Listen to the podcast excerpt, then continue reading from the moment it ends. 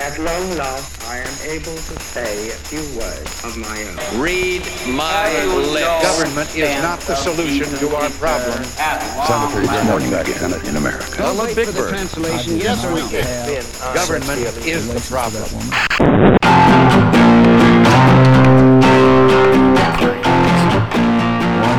Welcome everybody to a liberal and a conservative walk into a bar. My name is Matt, and I'm a liberal. My name's Tim. I'm a conservative.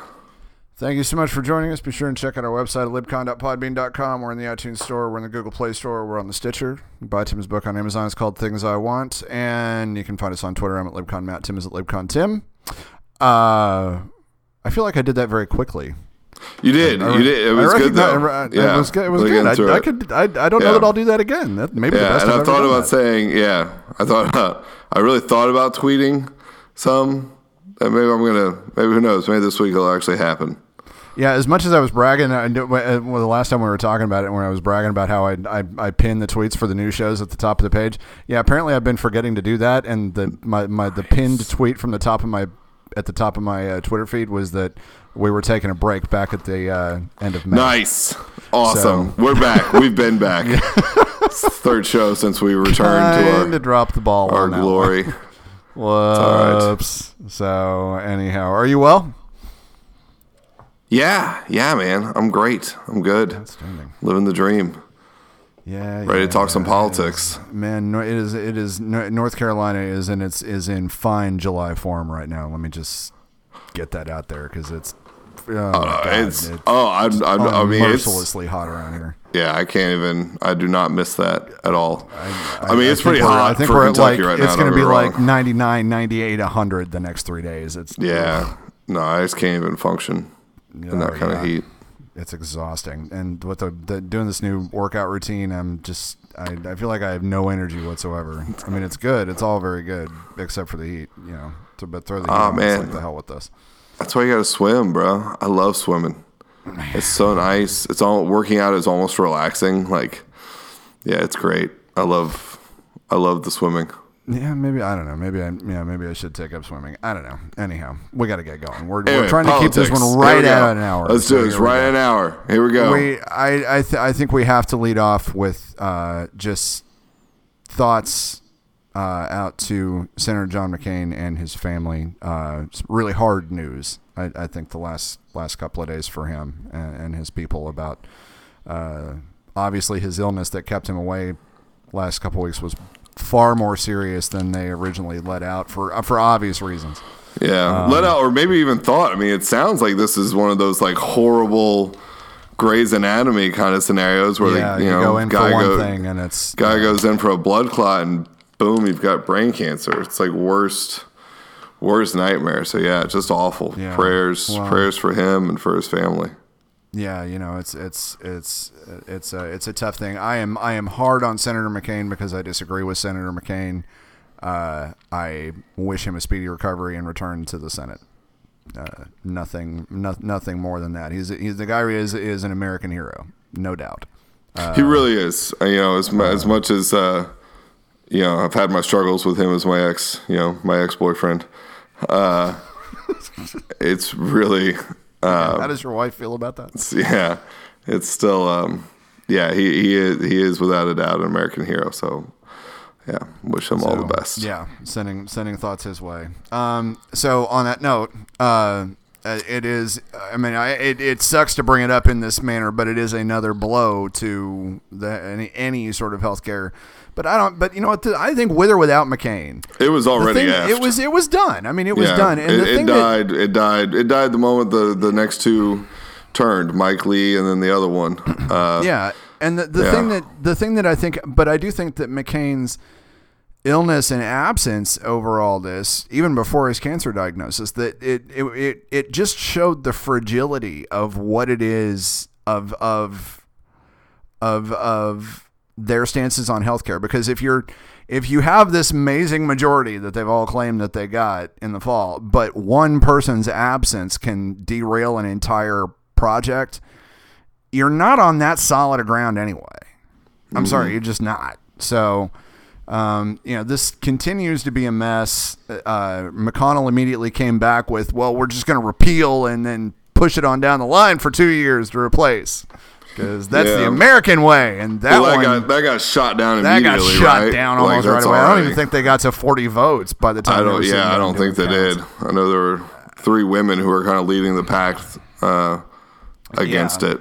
Um, Trump for all of his you know was really a stand-up guy like we all expected him to be and and just jumped in there and decided he was going to no I can't even say it he said let it fail I'm not going to own it that's leadership ladies and gentlemen right there that's Right the kind there. of That's how you stand-up lead. dude Right You- there. that's how you do it you That's what you own the problem that's right you stand up and say I'm yes not we can gonna own it.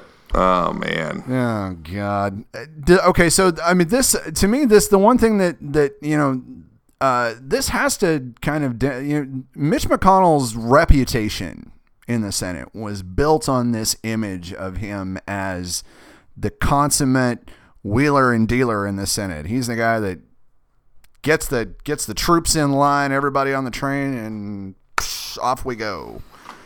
Uh, How did so he earn that? this. What troops was did he ever get on board? I, I don't.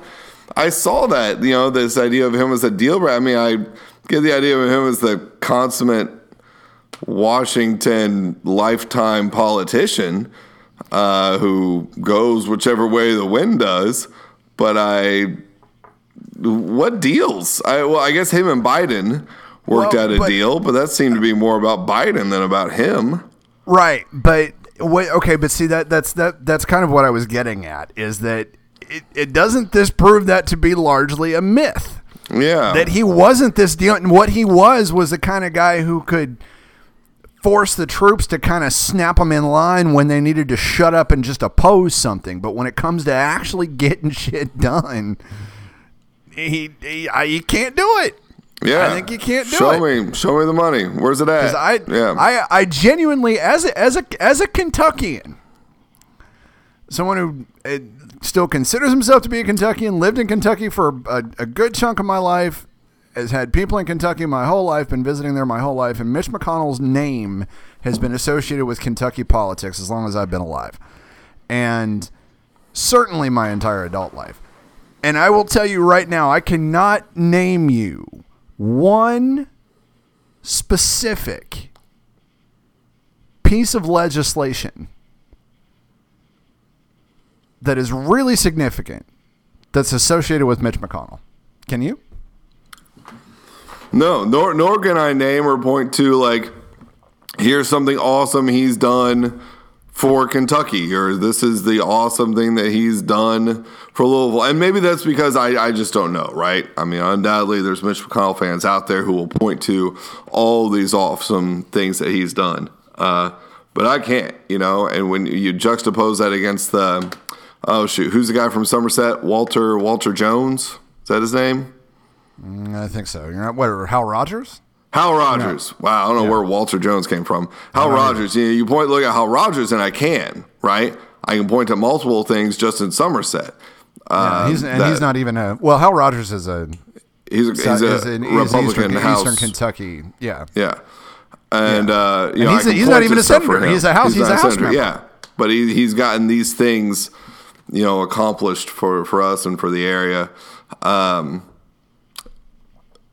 but yeah, McConnell. And, no, I no, mean, got and nothing. honestly, I can kind of say the same thing about Rand Paul. Now, Rand Paul to me actually contributes to the discourse, but I'm not sure I can name beyond that. I can't don't know that I can Kentucky. name anything that could, for Kentucky that he's Now, and maybe that's the point, right? Maybe House representatives are expected to, to do more for their area, whereas senators, you are more, are meant to be this sort of uh, more nationally focused legislative league of gentlemen sort of thing. Um,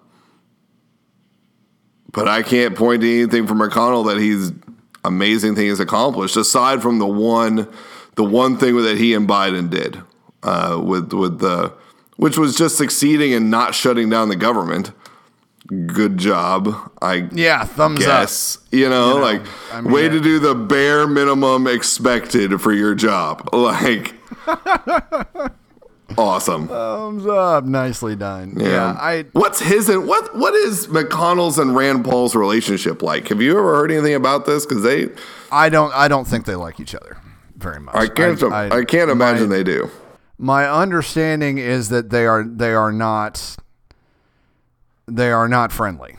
Um, is what I've heard, and their offices do not coordinate beyond the the normal coordination that he has to have because they're both members of the same caucus. Yeah, you know, and that's a shame. Um, uh, yeah, you know, I mean, and it, well, I mean, and it proves that they are really at their hearts just self-serving politicians. I mean, they they they really do not either one of them have.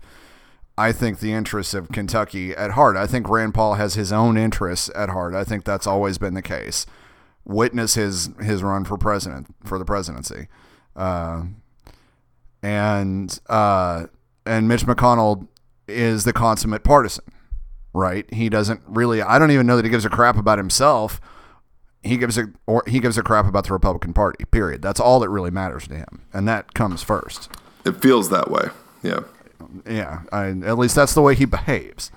So most of the time, I think so. Um, okay, so just uh, it's just an interesting thing to throw out there that I thought of is that you know because the the the thing that kills me is that where the Republicans seem to be losing this is that this is this is a leadership issue to me. Obviously, Trump is you know eight, uh, and then McConnell, uh, for whatever reason, can't seem to pull this off either. So, uh, is it even possible if you had twenty five? Democrats, eh, you know, or 28 Democrats and 25 Republicans, everybody pull together, ignore the party leadership entirely, throw a bill together and vote on it and and bring it up for a vote. Can they do that? I don't know if they can. If they just decided, you know what, fuck you guys, y'all don't know what you're doing. So we're going to put something together, and they have 50 plus votes, and it is really true bipartisan legislation with Mitch McConnell sitting on the sidelines. Well, I mean, sure, right? Like I don't. I mean, I, I, I guess it does. I guess there's always tricks that the Senate leader could pull. I mean, if he was against it, as far as finding ways to not allowing it to get a vote. Uh, but I mean, I I think the one of the the bigger issue that I think that this exposes is the complete lack of agreement within the Republican Party on what healthcare should look like. Uh, oh, no doubt, no doubt. Th- this yeah. bill got sank, not but sunk, sank sunk. This bill sunk. was sunk by not by this block of uber conservatives and not by this block of moderates, but by a couple uber conservatives and a couple of moderates, right? It wasn't conservative enough for Rand Paul and his ilk, and it wasn't uh, moderate enough for uh, Senator Lisa something Murkowski. Um, Murkowski you know, was or, a or, Su- or Susan her. Collins. Yeah.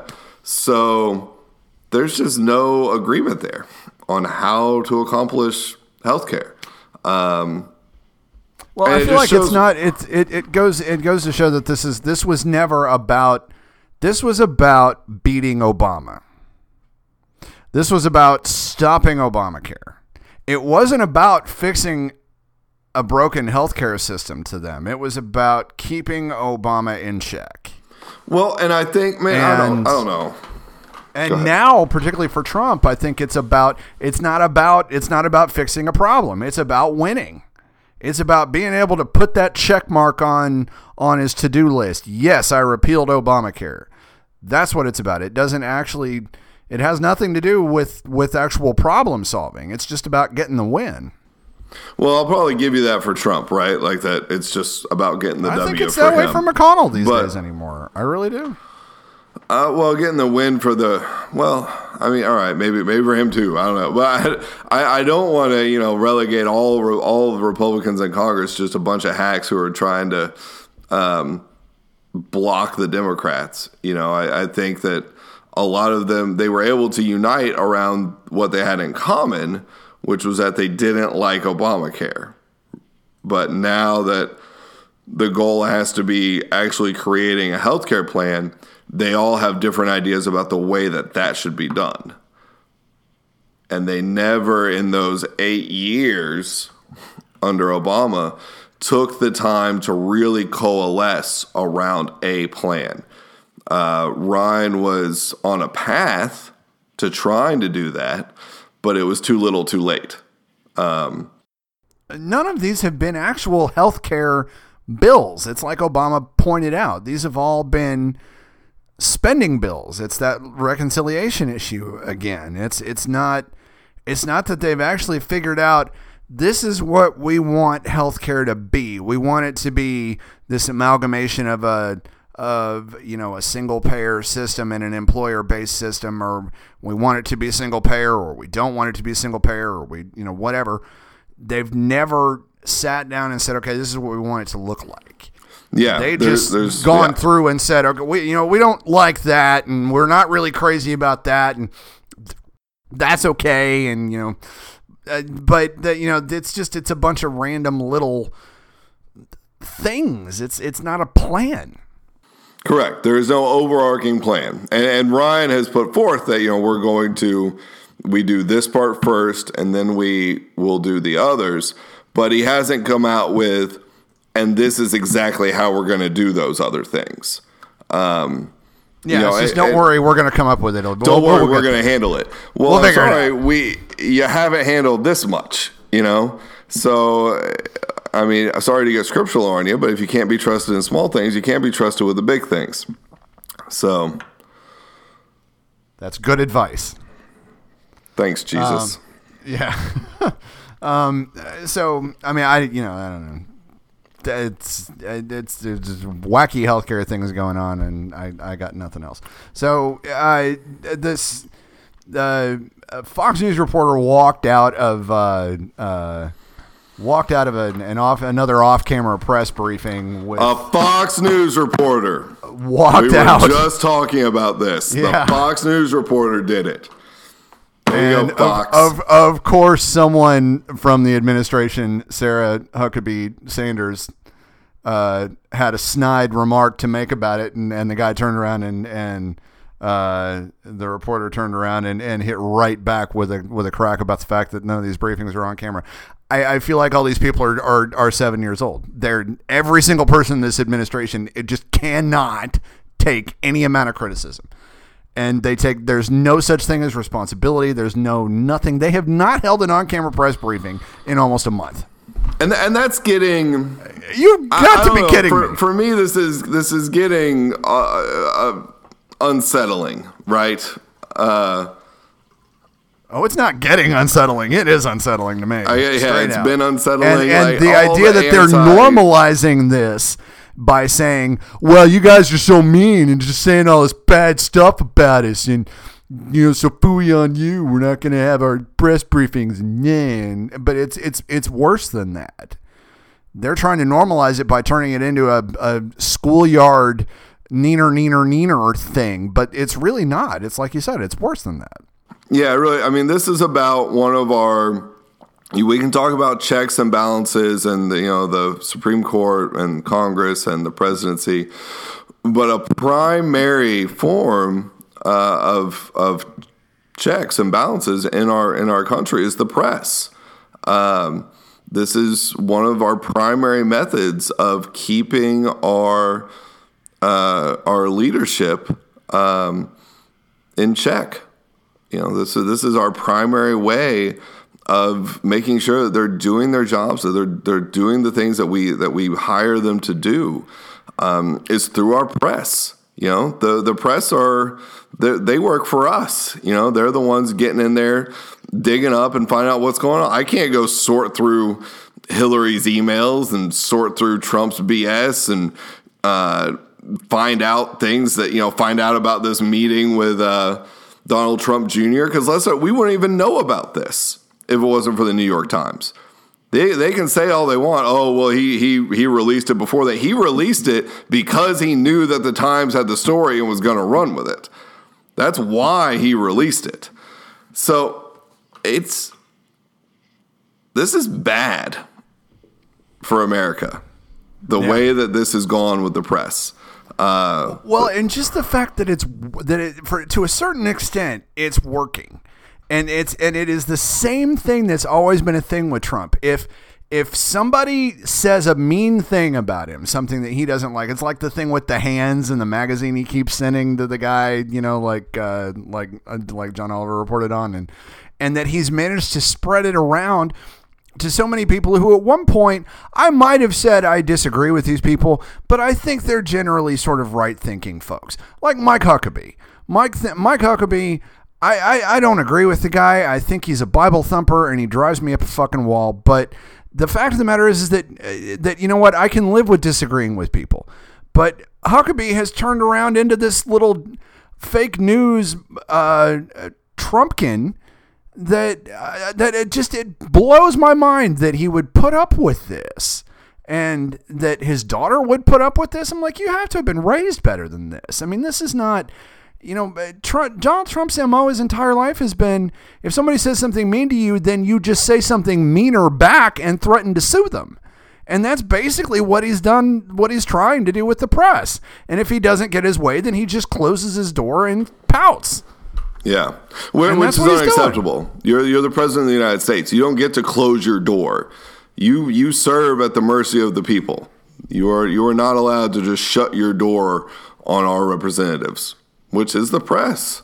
Especially nowadays, with the, with the way the the internet has opened up all of these new uh, news organizations and news sources that you know we're we're getting to send people in to to under, try to understand what's going on, and we're able to interact with them much more intimately than we were in you know 30 years ago when just watching TV the the, the anchor man on TV.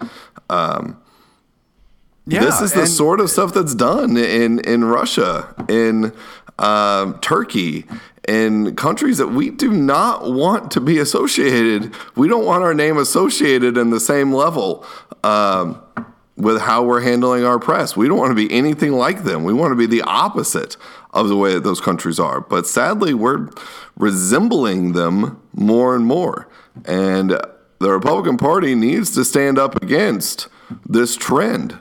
Yeah, instead of playing sycophant to it, which is what they're doing, you know, uh, so much. It's just, oh my god. Well, and all this talk about Huckabee, what what happened to Sean Spicer? Where did he, where did he go? Uh, I I don't know. Did Saturday Night Live make too much fun of him?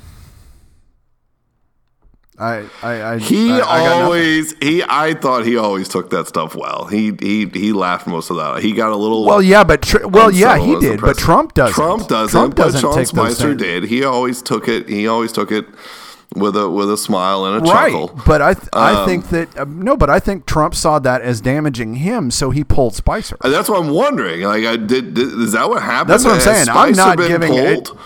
Is he gone? I, he's still around, yeah, to a certain extent, but he doesn't. But they don't do anything on camera, even if he was there. How the hell would you know? How would we know? Yeah. No, it's yeah, it's it's no good. you know, I, right. I got nothing. Speaking of sycophantic, Jon Huntsman. Uh, Whoa! is- is- Whoa! I'm, I'm, kidding, I'm kidding. I'm kidding. Breathe, breathe, breathe, breathe, breathe. Deep breath. Deep breath. It's okay. oh, oh no! What are you gonna do? Ah! It's okay. It was a joke. It was a joke. Relax. Uh, I was interested by the choice of Jon Huntsman as ambassador to Russia, at least in part because Trump called him weak at one point, said he was not, just, you know, did all this name calling with him. And now he's not weak. He's the ambassador to Russia. If anything, this made me feel better because I do think that Huntsman is a good ambassador. I'm not convinced that he's some of the stuff that I've read about him behind the scenes after the fact. He he doesn't strike me as the most terribly focused kind of guy, and I don't know that I'd be comfortable supporting him for president again. But uh, but he. I, I do think he does a good job as an ambassador, and it's an interesting call to send him to Russia because I do think he will stand up to the Russians. So Well, absolutely, I- and this you know, is this is one of the little enigmas of Trump is that uh, while some of his appointees, you sort of sit there and what, um, but other ones, I mean, he made he he's made some very stellar appointments, and you just go, yeah, wow, perfect, great. A little surprised, but great. Uh, and I think Huntsman falls under that category. You know, great. I've read about that somewhere. He was- sunshine and dogs' asses. He was uh, he was he was you know Huntsman was a the ambassador to China, great job, and now he's going to be the ambassador to Russia, where I think again he'll do he'll do a great job. Uh, and I think it speaks to him. Now he did. The only time I've ever disagreed with Huntsman was when the uh, I guess he had because he did. Yeah, he did come out and say that they needed to get behind him. You're right. They 'cause I need know to get behind Trump. Yeah. And I certainly haven't heard him critiquing many things from the president's mouth. Um, and I, I can't get behind that. Uh,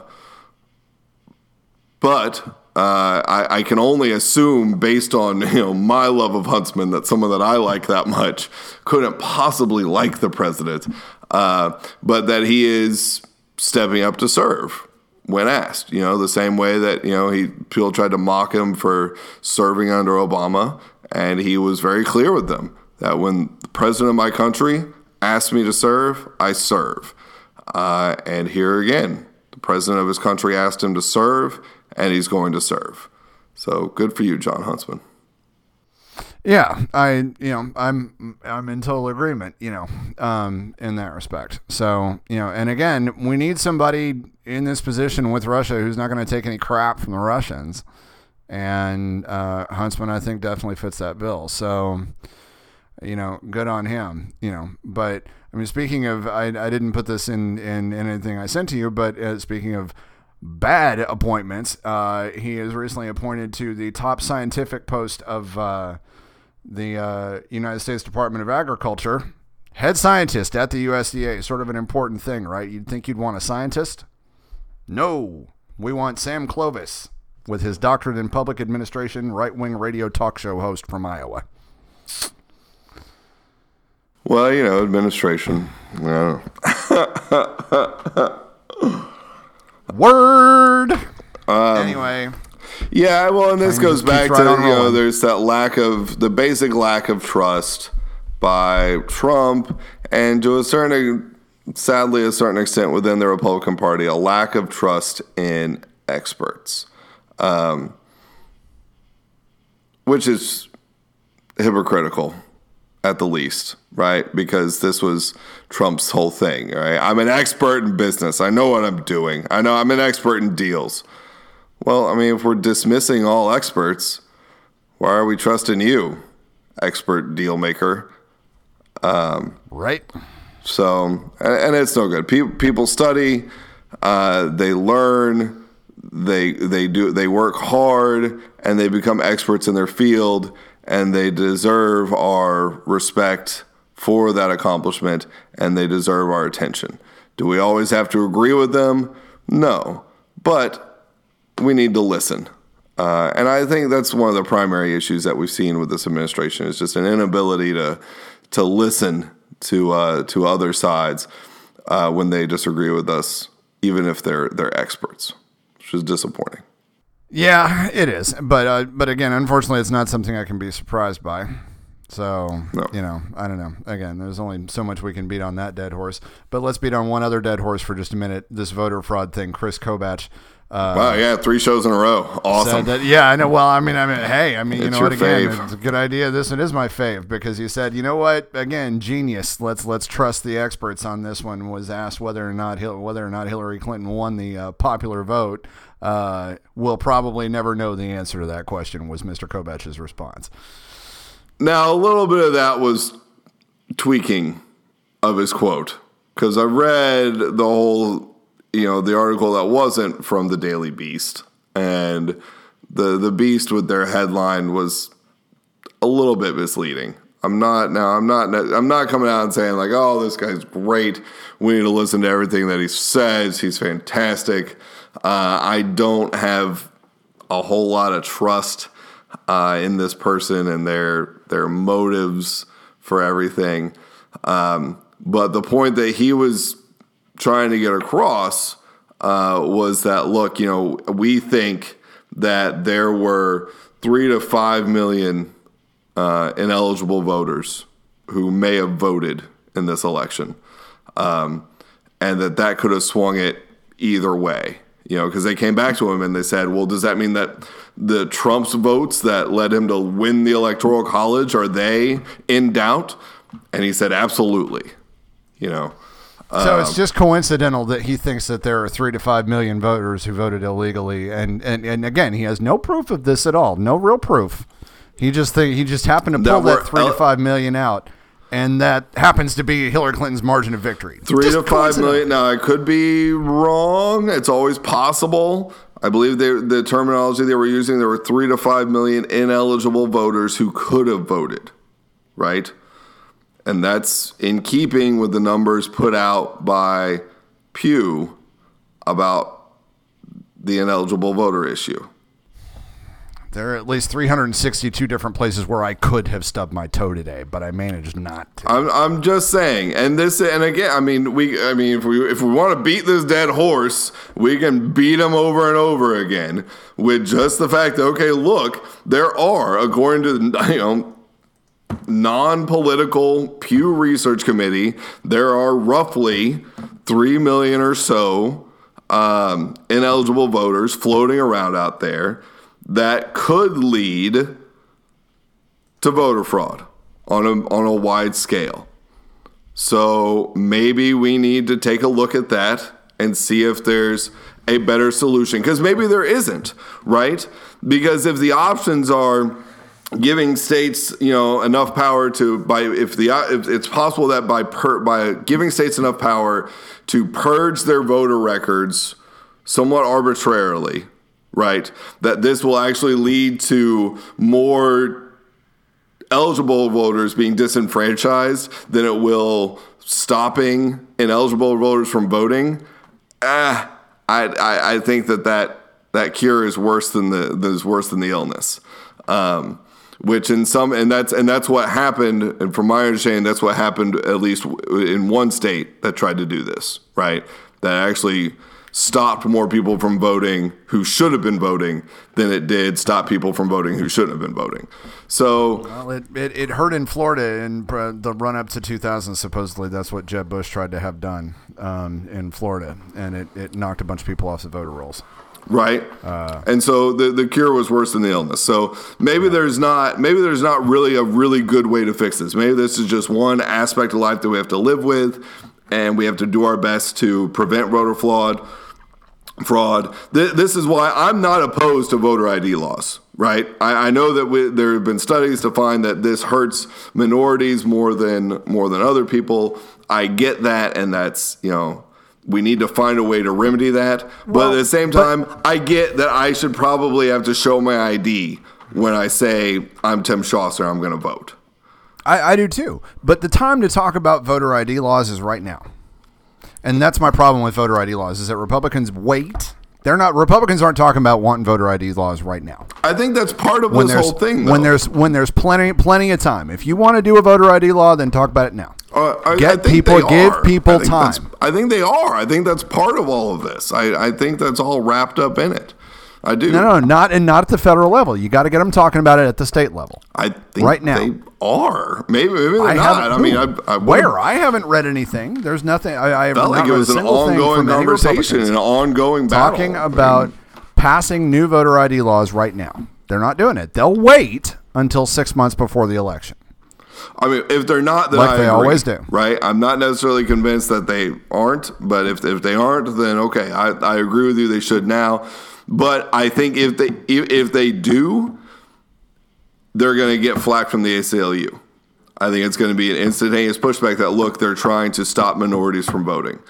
Um, I, I don't think so. I think if you go about it in the right way, if they tried to put out laws and say, you know what, like if in North Carolina said, okay, look, we're going to have this voter ID law. It's not going to be in effect in 2017, not 18, and not even 19 for local elections. By the next presidential election, 2020, we're going to have a voter ID law. So you now have three and a half years. And if they laid it out and they said, this is what you have to do to get, say, if you don't already have some kind of photo identification, this is how you can do it. You've got three years to get this, to get a valid photo ID between now and 2020, and they were fair about it, I don't think they'd get as much pushback.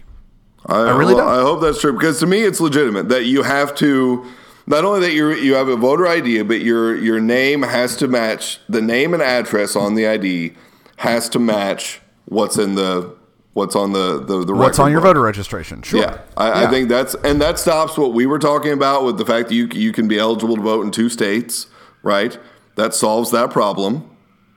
You know, um, so I yeah I I think this is a very legitimate thing that we should be moving forward with now. Like you said, it needs to be now, and it needs to be very affordable and very easy to do, which I think that it is. I I don't think that ten dollars is extreme. You know. Um, I, I think that that's okay. Uh, Yeah, and they need to they need to lay out, make it easy, and make sure that everybody at the DMVs and these places understand this is how these are the things that are acceptable proof of where you go. And you know, I, I think there are ways to accomplish this. But anyway, we got to move on. Round of applause. Who you got? I want to give my round of applause to the Terminator. I he got such a bad rap uh, by the end of his time in California, and I, I think even I was starting to feel a little bit negative towards him. Um, but he is taking up the cause of gerrymandering. Uh, and has a video out right now, sort of outlaying why this is an issue and, and how they can fix it. And he talks about what they did in California. Uh, and it's I, I we've talked about this uh, this issue a number of times on the show, and I think that it is one of the the cardinal sins of our political system, and doubly so because there's such a clear, easy way to fix it. Right, uh, that you that you're just taking this out of the hands of the politicians and being put into an independent commission, um, an independent committee to handle it. So, I round of applause to you, uh, Mr. Schwarzenegger, for taking up that cause. Yeah, totally. That's that's cool. He and Obama can work together on it. Yeah, right. well, and what a great thing. You know, I'll, I'll yeah, I'll spread that love out to President Obama. That's a, a fantastic, you know, thing that he's chosen to be sort of his his his cause royale and his post presidency. So, absolutely. Yeah. Well, you know, we're gonna that that Supreme Court case is gonna be interesting. We'll we'll have to talk about that because they're gonna hear it. You know, so that could that could change the entire thing Be right huge. there in one big swoop. Come Yeah. on, Supreme Court, make it happen. Yeah. Let's do this, Judge do, Neil. Do do the right thing, kids. Yeah. Judge Neil's got a shot to do something. So, my round of applause goes to Senator Jeff Flake from Arizona. Uh, Mr. Flake is uh, running against uh, Deedra Abboud. I hope I haven't pronounced that incorrectly. She's You a probably have. She's Democrat for the she's a Democratic candidate for the U.S. Senate, running against Mr. Flake. She is a Muslim. She posted a very nice message on her Facebook page the other day about uh, loving the United States and uh, separation of church and state and things like that. And she was greeted by some charming folks. Uh, with outstanding things to say, such as ban Islam in the USA and we hate your filthy death cult, and you know, just some really nice, the typical good feelings that one expects out of social media. Uh, in response to all of this, uh, Senator Flake came back with "Hang in there" on Twitter. Hang in there, Deedra 2018. Sorry, you have to put up with this. There's lots of wonderful people across Arizona, and I hope you find them.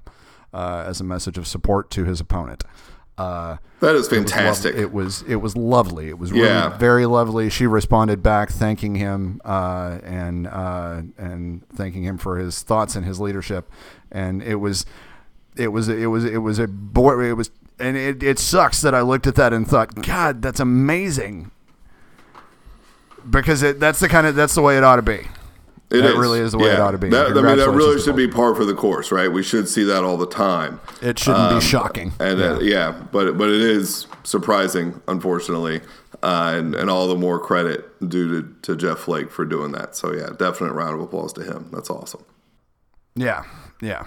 So, um, okay, so I, we're, we, we've got a we've got a couple of things I think all of which are sort of uh, connected to talk about. Uh, I read an interesting article about uh, money in Chicago. Uh, there was a, a, a sugar tax that was halted by a judge that would have added, I think, uh, something like a, a penny per ounce, a penny an ounce tax on sodas or unhealthily sweetened beverages that would have helped fund prosecutors and uh, that tax was halted by a judge. You know, because it's America, we don't do taxes. That extra sixteen cents on on your can of Coke was going to really kill you.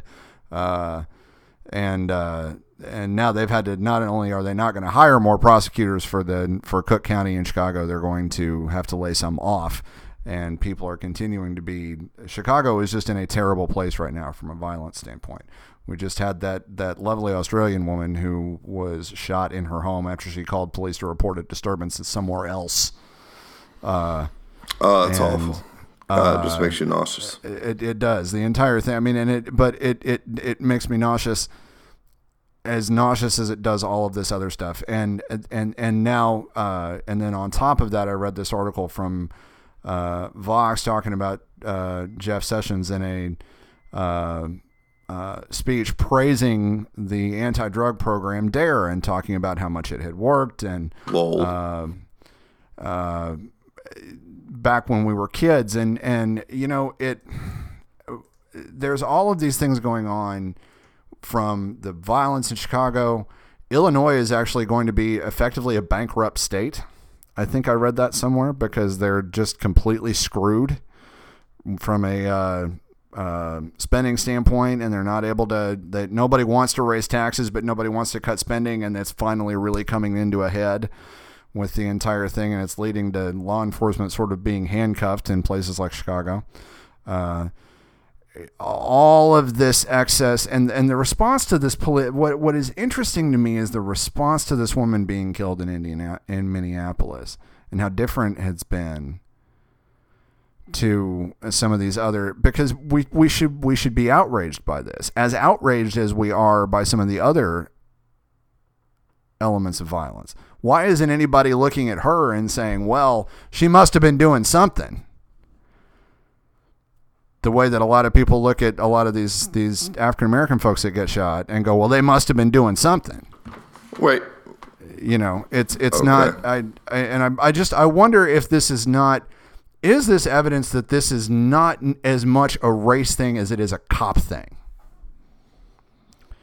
are our cops trigger happy because that's what it's starting to feel like to me like this is badly trained police officers more than it is a race thing. And I'm sure there's race involved in some cases, but in a lot of in some of these cases these have been Hispanic cops, they've been they've been black cops.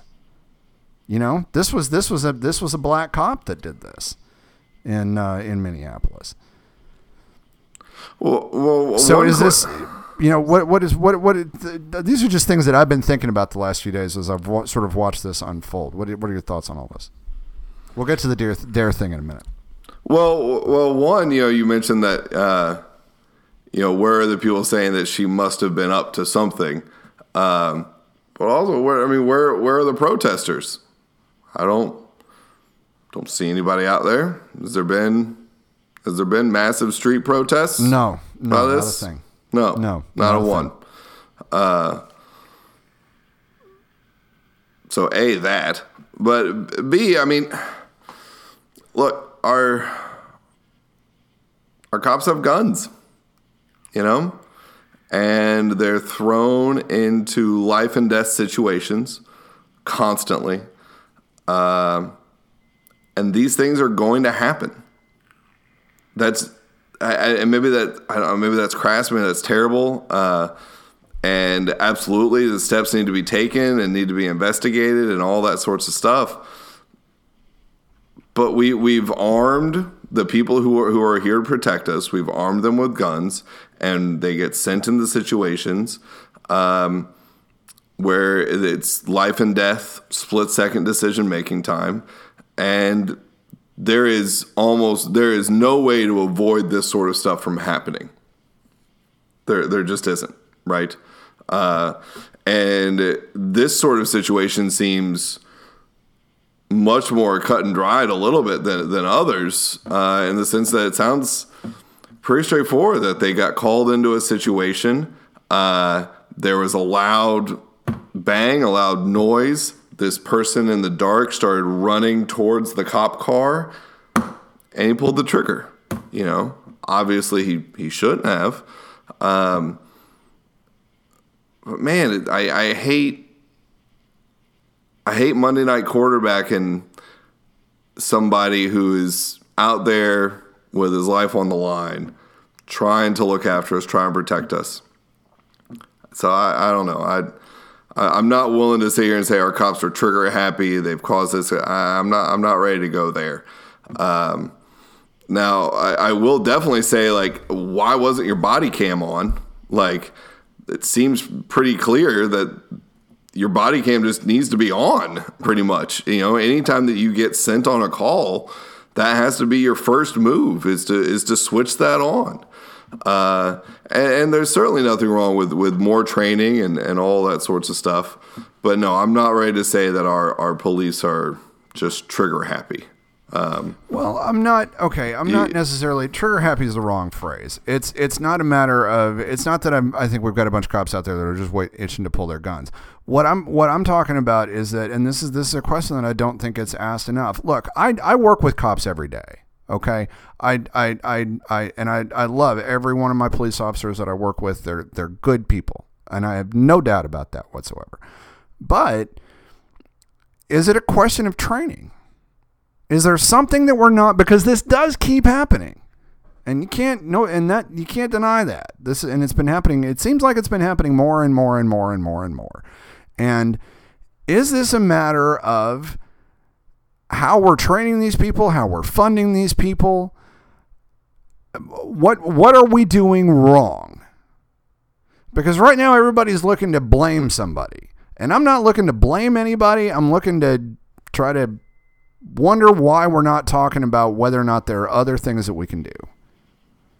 And uh, you know, as as a whole, you know, because this comes up in Black Lives and, and, and Black Lives Matter gets mad and wants to blame all the cops, and then everybody on Fox News wants to blame Black Lives Matter, and it's this back and forth, back and forth, back and forth, back and forth, and you know, I just I want to know you know, is there something that we're missing, you know, in this? And and is part of, you know, why does it feel like a cop's first move is to their gun these days?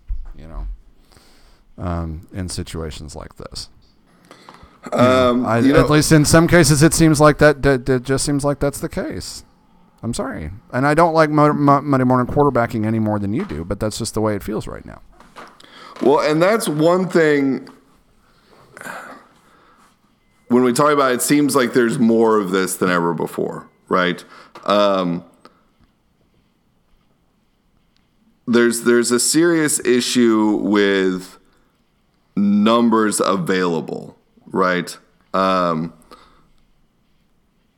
and I and I, th- I, and I think you're right that we need to we need to learn more about why this sorts of stuff happens because there are experts out there that are saying that there is no that there has been no increase in the number of police shootings, right? As in police. Now there is sadly been an increase in the number of police killed, but there doesn't seem to be an. Experts are saying that there's there's not actually an increase in the number of police shootings, like as in police shooting other people.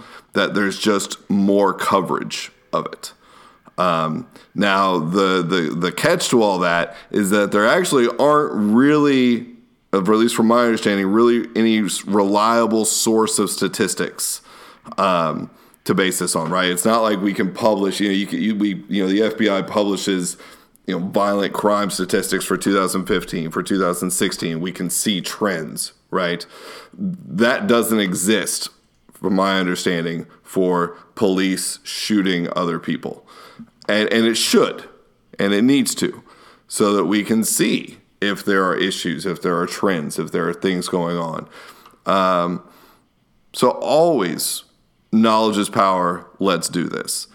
But it definitely does need that research and this movement, this push for this does have to come from a source of hey we're all in this together. Let's let's figure this out and see. And unfortunately that's going to be really hard to do uh, in the current situation because there are a lot of people who have gone to the side of all cops are pigs and racists and they're just trying to kill people. And so now you've got a response from the other side, you know, with Blue Lives Matter, and that is not the case. And cops are amazing, they're awesome. They don't do this sort.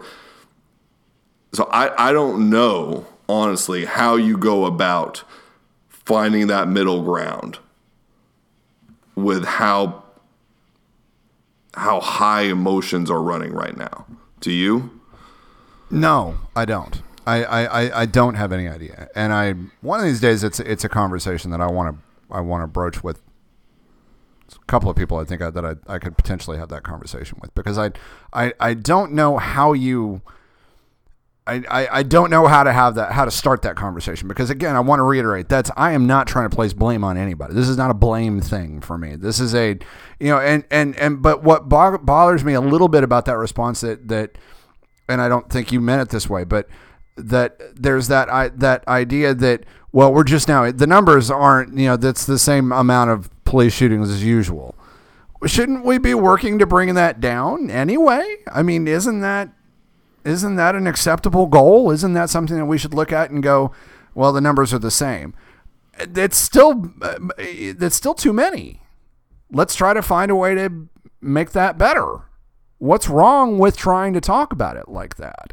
Um, maybe they haven't gone up. Maybe public awareness, uh, maybe the fact that we know more about these now is a good thing, and it and it should get us going. Gosh, I didn't know there were that many of them. We gotta you know, we got to try to uh, to find a way to make it better. And uh, I, I don't know. It's it, it's just it's it's it's just so frustrating, you know. And uh, and and I guess so. It's, this is this is one of those things that I there's there's always all this shouting these days, and I get so tired of it because it's it's so it's so painfully obvious that it's counterproductive. And you know, it was one of the reasons why I appreciated Obama was because he never played into it. That's one of the things that drives me crazy Yeah. about Trump is that he does play into it. He contributes. Yeah. You know. So Yeah, I miss Obama. yeah, don't we all? So all right. So let's talk about the drug stuff. Um, we got because we got a few more minutes. Um, I I, I, I was I was amused by that statement from from Sessions, and I don't I don't want to give Sessions I don't want to give Sessions crap about it because I, I just think it it. It, it shows a level of uh, a little bit of a level of naivete, and I know that you know I don't want to, you know I don't want to detract because I know Dare was Nancy's baby, so I don't want to, you know, act like I'm hating on Nancy. I'm not. It's okay. Uh, you know, but my memory of as as I mean, I, we were kids, right in the right in the thick of the Dare thing, right? And I understand what they were trying to accomplish, but my memories of Dare as a kid, who I had a Dare T-shirt and, and a Dare hat, and I I went to Dare stuff with cops. You know what? I was I was six years old in the second grade seven, well, seven, no, seven, eight years old in the second grade in Oklahoma City, and a cop brought in uh, a marijuana leaf and a bag of cocaine Nice. to, to to scare the crap out of us. I was eight. That's how old I was. Yeah, I was eight. As as this was a precursor to Dare. I mean, I I get what they were trying to do, but it clearly didn't work. I mean, I, and, and I don't. I mean, I have no statistics. I know nothing about any of this, but I just I look at my generation and our thoughts on drugs, particularly on weed, and and a program that was directly pointed at getting us off drugs when we were nine years old was a miserable failure.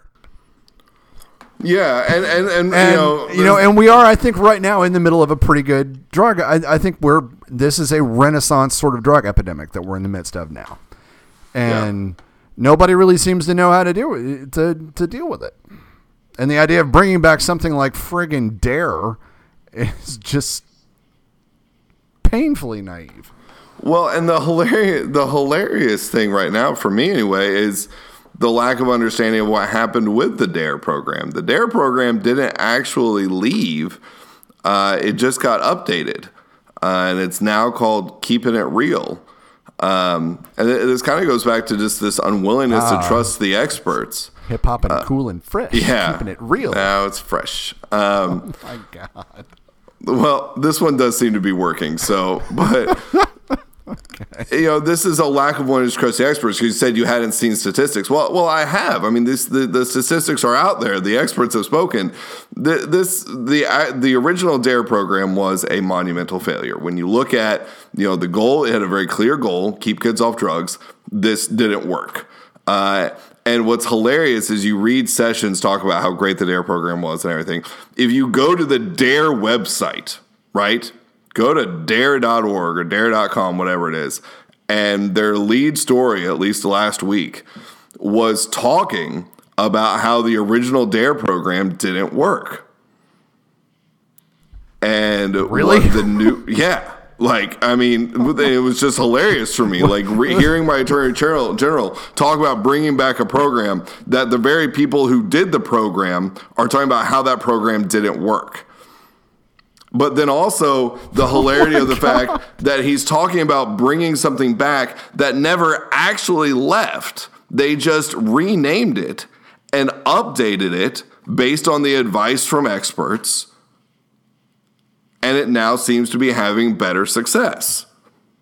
And it's less about, you know, this the fear factor and more about educating kids on the effect this can have on their lives and and all that sorts of stuff. Um, Yeah, that's okay. That's and that's that's what's important to me is is that that level of education because that was that was what the drug wars were about to me. If if you talk to me about what people were trying to tell me during the late 80s and throughout the 90s was that it was this idea of scare tactics.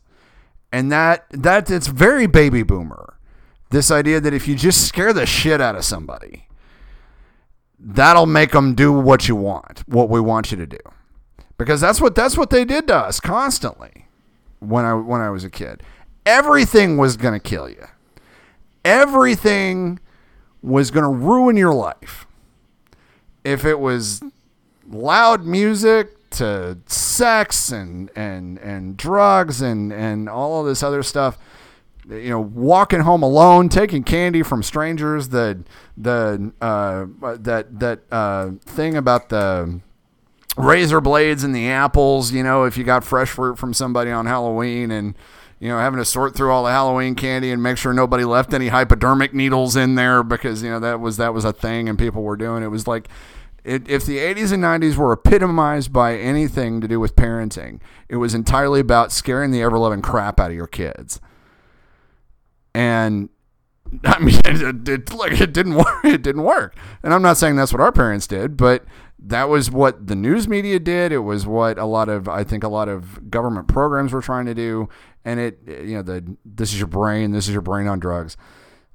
If, you if you talk to kids about, you know, this is what you know, th- these are these are the problems that you can have that are associated with drug use, and this is, these are the things that you got to look out for, you know, and be honest with them about it. And I think you're going to have more success. And it sounds like that's what they're doing, right? It is, and I really now part of me wants to go back because everyone is now. I feel like I only did half my job, and I'm worried if maybe that's the case. Um, I, I want to go back and see what Sessions actually said because if you do, if you go to Dare.org, it, it's super sassy. The little thing that they have on there, right? Um, and it's being super sassy towards reporters. They said contacting Dare for comment proves too much work for today's reporters. Instead, they Google and quote a 21 year old study. Um, so basically, what happened? Yeah. What they what they said is that Jeff. So basically, all these comments, right, that everyone's talking about, came from where Jeff Sessions spoke at the Dare International Training Conference, and he praised the program, right? Um, and so I don't know if now if maybe I'm guilty of doing what I always I've- say don't I've- do. Tim, I've got the quote. Speaking at a DARE conference, Session said, DARE is, I think, the best remembered anti drug program today. In recent years, people have not made, paid attention to that message, but they are ready to hear it again. We know it worked before, and we can make it work again. Yeah, I don't, yeah. The way he I mean, says that's that pretty. That's pretty. it- That's pretty clear to me. well, the way he says it makes it sound like bring it back and all that sorts of stuff. And and what Dare would seem to argue is that we never left.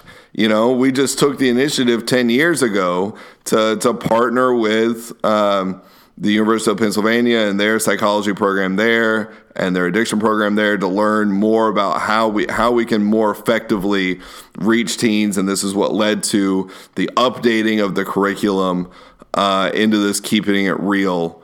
Um, and so that's where I'm confused by Sessions with him talking about bringing it back and all this stuff. Like it doesn't sound like it left.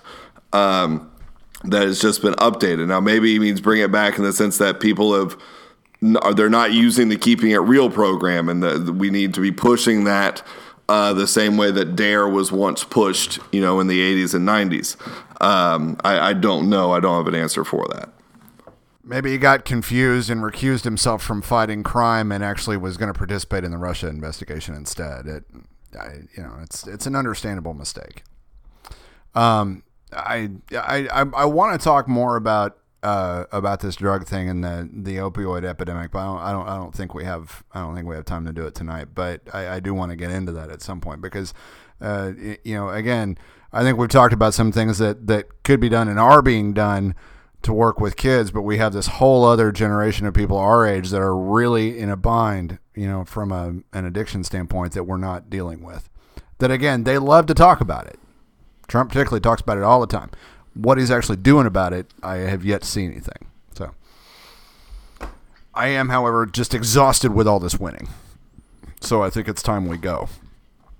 I am too. Winning feels feels so good. Yes.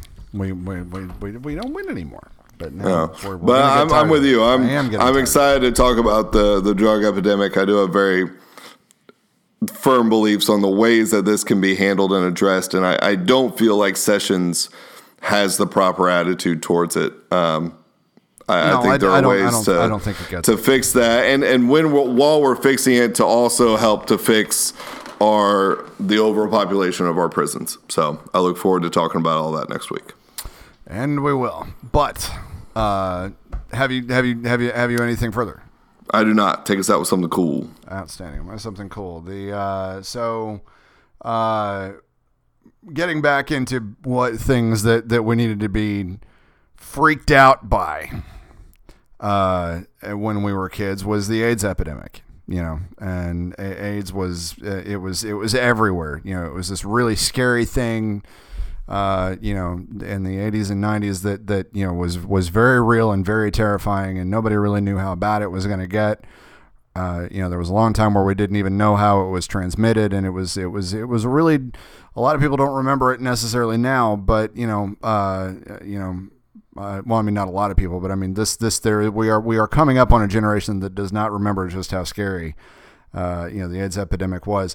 And that's actually a great thing. Recently, in the Lancet, one of the most respected medical journals uh, in the country, uh, reported that uh, now uh, antiretroviral therapies are at a point where uh, people are projected to live as much as 10 years longer than people who started uh, treatments back in the mid 90s. And there is life expectancy is now near normal uh, due to new treatments and drugs. That's amazing.